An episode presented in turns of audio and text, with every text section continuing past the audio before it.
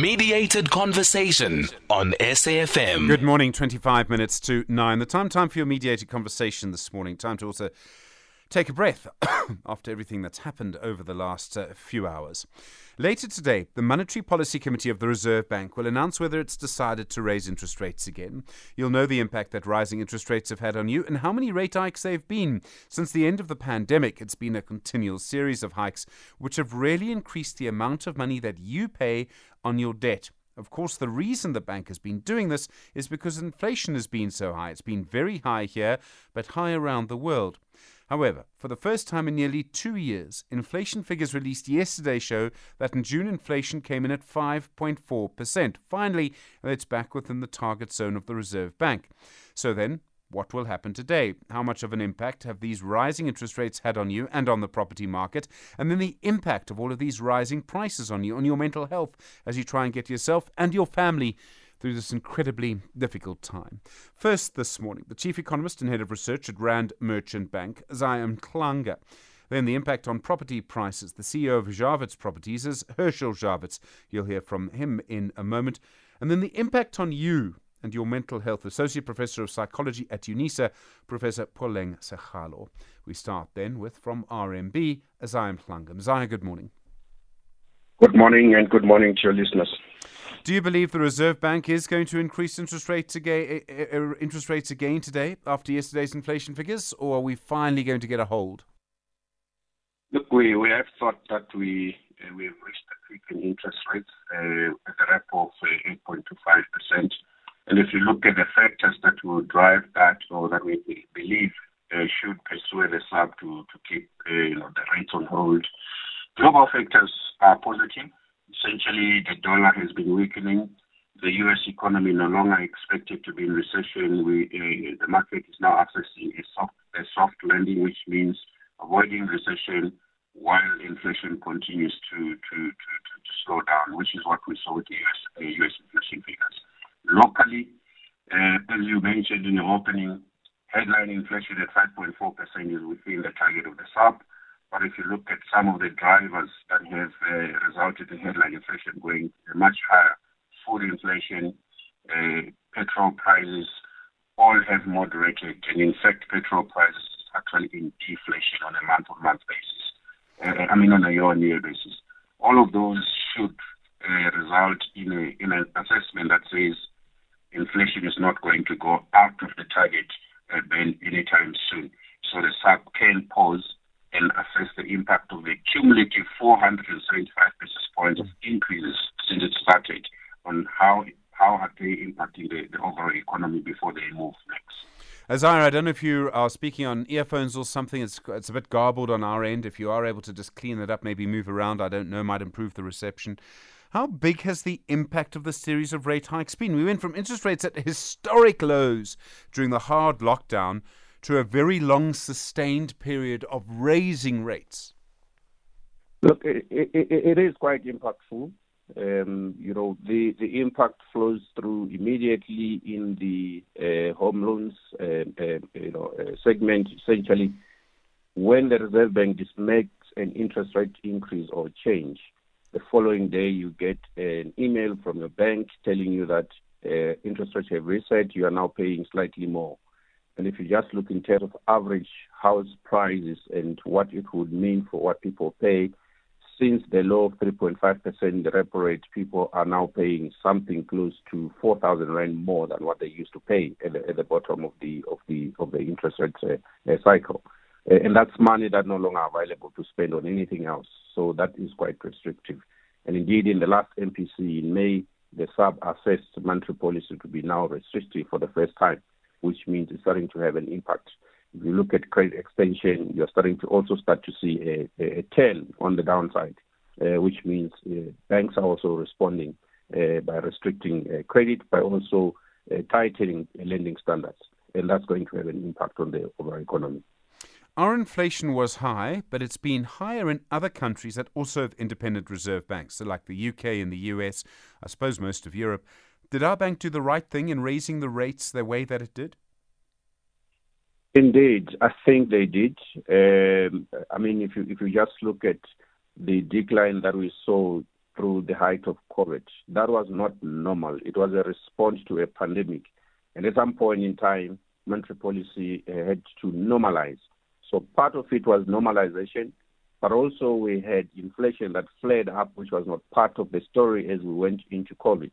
So there is now that response to COVID. So if you just look at normalization alone, uh, about 300 basis point of cuts that happened in 2020, and then the response to the higher than you know uh, previous inflation uh, trends, then we saw an additional 175 basis point. So they did the right thing. But also we are starting to see a divergence in monetary policy now. The US is expected to, to be close to a peak, but that's not the case with the UK. That's not the case with Europe because their inflation remains quite high. It's not falling as quickly as we are seeing in the US. So we are going to see a divergence in terms of central bank policy response. But on our case, we think the South is close to the peak, and we think uh, they're not going to, to high rates today. So, bad, uh, high inflation is a very bad thing. People are squeezed at the moment by high interest rates. Were the high interest rates worth paying the price to stop low inflation? I mean, people are absolutely battling at the moment. Absolutely. So the poor get hit the most by high inflation. They don't have uh, mechanisms to respond to high high high inflation. So if you take that perspective, we need low inflation to cushion the poor. The middle class, yes, they might be over indebted. They also get impacted from food prices and energy prices. Uh, the higher income earners, they can insulate themselves uh, you know, uh, on on on on various uh, you know perspectives. But to have low interest rates, inflation must be low. So inflation must decline first before you can have low interest rates. So once they have achieved moderate, uh, you know, inflation, then we will see interest rate cuts. But that's not the story of 2023. That's the story of 2024. That's where people are likely to get better relief from an interest perspective because inflation would have been, uh, you know, depressed lower to well within the target. I like optimistic economists. So you think think things could get better next year?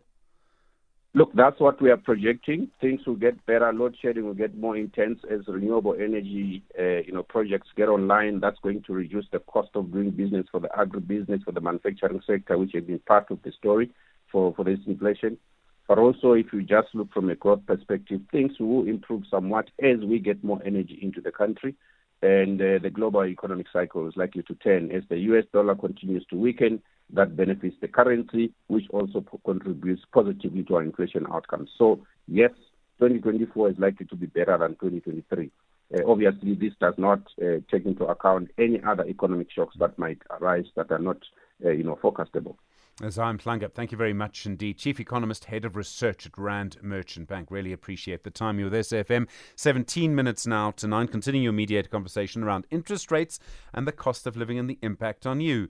Herschel Jawitz is the CEO of Jawitz Properties. Uh, Herschel, good morning.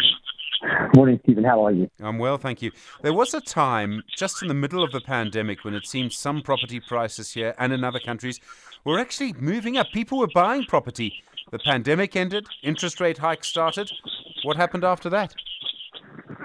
Thanks, Stephen. So exactly that. I mean, as your previous speaker mentioned, interest rates came down to historic lows here and, and across uh, the globe. I mean, if you look at what happened in the US and the UK, they had an unprecedented rise in property prices. We didn't quite experience that, that increase in prices, but we, we certainly saw a significant increase in the number of sales and largely driven by that first time buyers market where a lot of people renting now have the, the option from a financial point of view to come into the market and buy. And so we saw the significant spurt, especially at the entry level first time buyers market in, in 2021 when interest rates went down to 7%. And since then, we, have seen a, a, a gradual slowing of the, the market as interest rates have increased. I think we've had seven or eight interest rate increases uh, in nearly two years now. And uh, we, have seen a, gradual slowing in demand and in the rate of growth of property prices to the point that in most parts of the country over the last year at least, property prices in real terms, if you strip out inflation, have actually declined. Um, And Herschel, I don't know if you're listening on earphones. If you could just uh, speak directly into Yeah. the speaker, I'd appreciate it. How how big a factor is rates in all of this? I mean, what impact does an increase in rates actually have? Clearly, it had a big impact here. So if, if you look, let, let's maybe just use a, a numeric example. So if you're a first-time buyer, you're earning, let's assume, 30,000 Rand per month. You've taken a, a million Rand bond to buy your, your first property. Perhaps you've taken a 100% bond, so you haven't put anything down. Your payments at, at 7% in, in September of 21 were, were 7,500 Rand approximately per month. Those payments have now gone up to 10,800. That's just over 3,000 Rand per month. And remember, that's, that's after tax money. So if you do a quick calculation, just to cover over the last two years, the, the increase in your mortgage repayment, your remuneration, just to cover that portion, not the increase in fuel costs, electricity, and cost of food, probably needs to have gone up by at least 5%. And, you know, that, as, as your previous gets spoken about, as you move up the price ladder, you know, potentially at the upper end of the market, people can insulate themselves against that. But we, we are seeing some stress coming into the, the, the, the market in terms of more financially distressed sellers um, and people potentially having to put their retirement or their, their semigration plans on hold just because the level at which prices are um, means that people are are either being forced to sell potentially or don't have as much equity in their homes as they had planned for a couple of years ago. So then, if interest rates, if a Isaah Mhlanga is correct, and interest rates start to come down next year, that will have a positive impact too. I mean, we should start to see the reverse happening. Yeah, listen, there's a you know there's a positive uh, relationship between falling interest rates and and property prices, and you know there's been different uh, um, price growth experiences depending on where you are in the country. So, for example, in the Western Cape, it's typically outperformed the, the rest of the country and continues to do so. But even there, the Western Cape market hasn't seen the growth spurts that they've experienced in in previous years. Um, but you would expect uh, to see some steadying, perhaps, of the, the, the decline in property price growth. So prices not necessarily falling, but a, steadying. And I think, you know, once it's not only a financial situation, but I think also sentiment and confidence. So, you know, purchasing a property is very much a, a long-term investment and, and largely driven by sentiment. So I think what we need to see is interest rates coming down, and we need to see a shift in sentiment, which is a function of a whole host of other factors, electricity, uh, uh, some of the, the, the political and other noise that we, we're experiencing in South Africa, as we tend to do. So I think that we're, we're probably in an extended cycle of, of low price growth. But as interest rates start to come down, we should see increased demand, and obviously that's positive for, for property price growth. Um, are we seeing different things happening in different places? So, despite all of, of of this, and despite the fact that people are really battling, in a certain market, people seem to be moving, leaving Gauteng and moving to the Western Cape, which must have a big impact on house prices in Gauteng and in the Western Cape.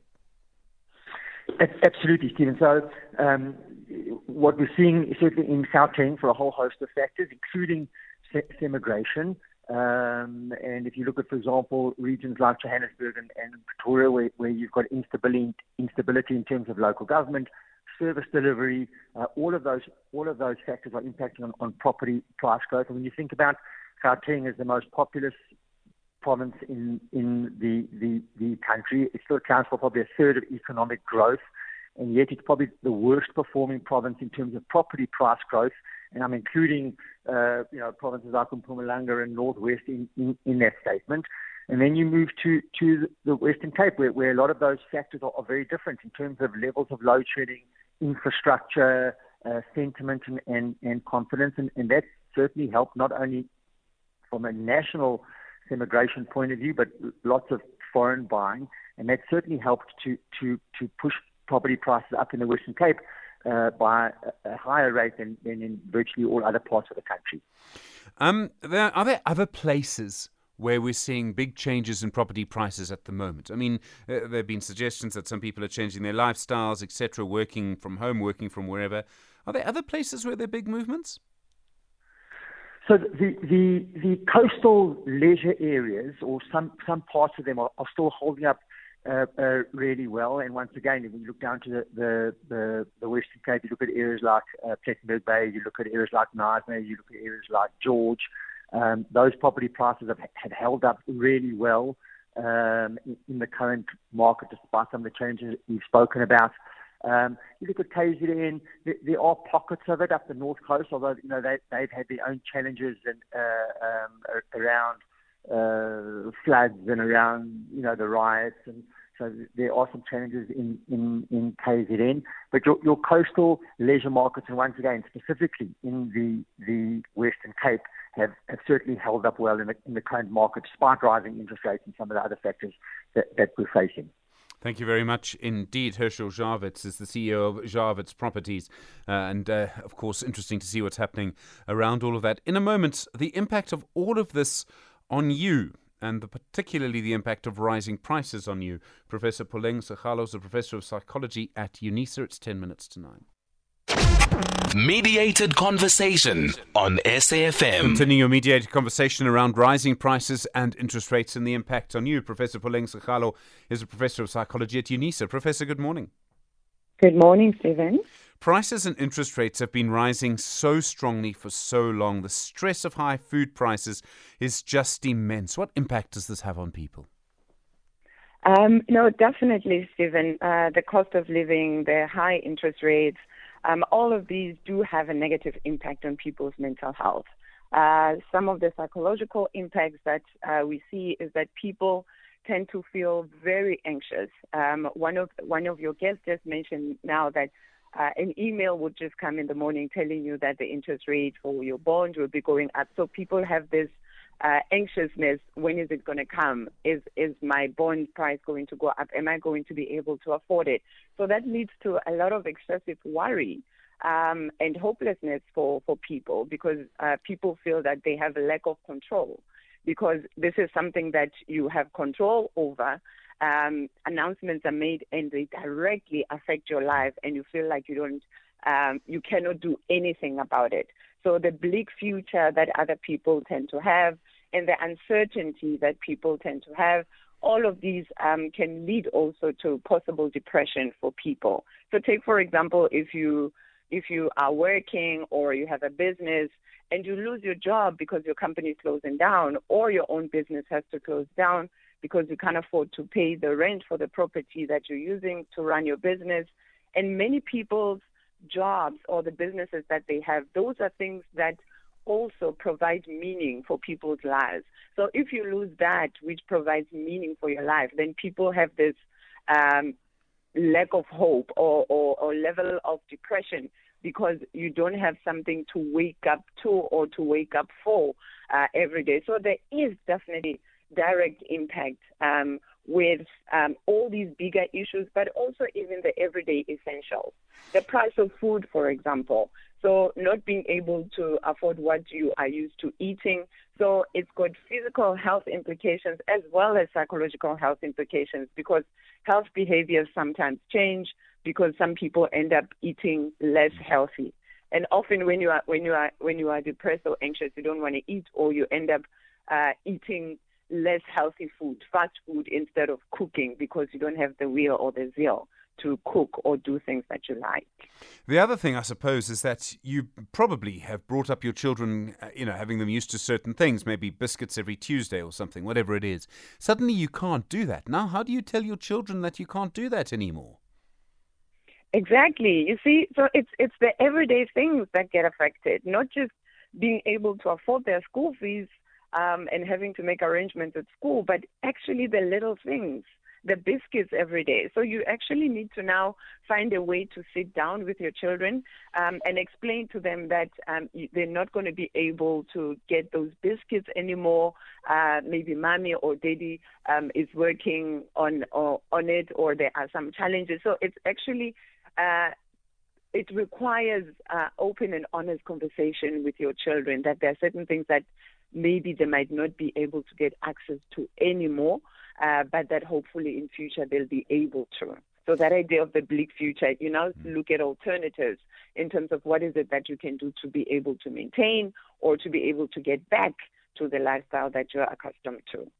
Do you need to watch yourself? Do you need to understand why you are feeling like you are feeling? And when something is beyond your control, that can really lead to rage, frustration, and also a passivity, a depression. Definitely, definitely. As I've already indicated, it can lead to depression, which then leads to also, um, you know, interpersonal relationship challenges or issues. So it, it is important to also just take a step back, uh, to to uh, introspect, but to also have conversations.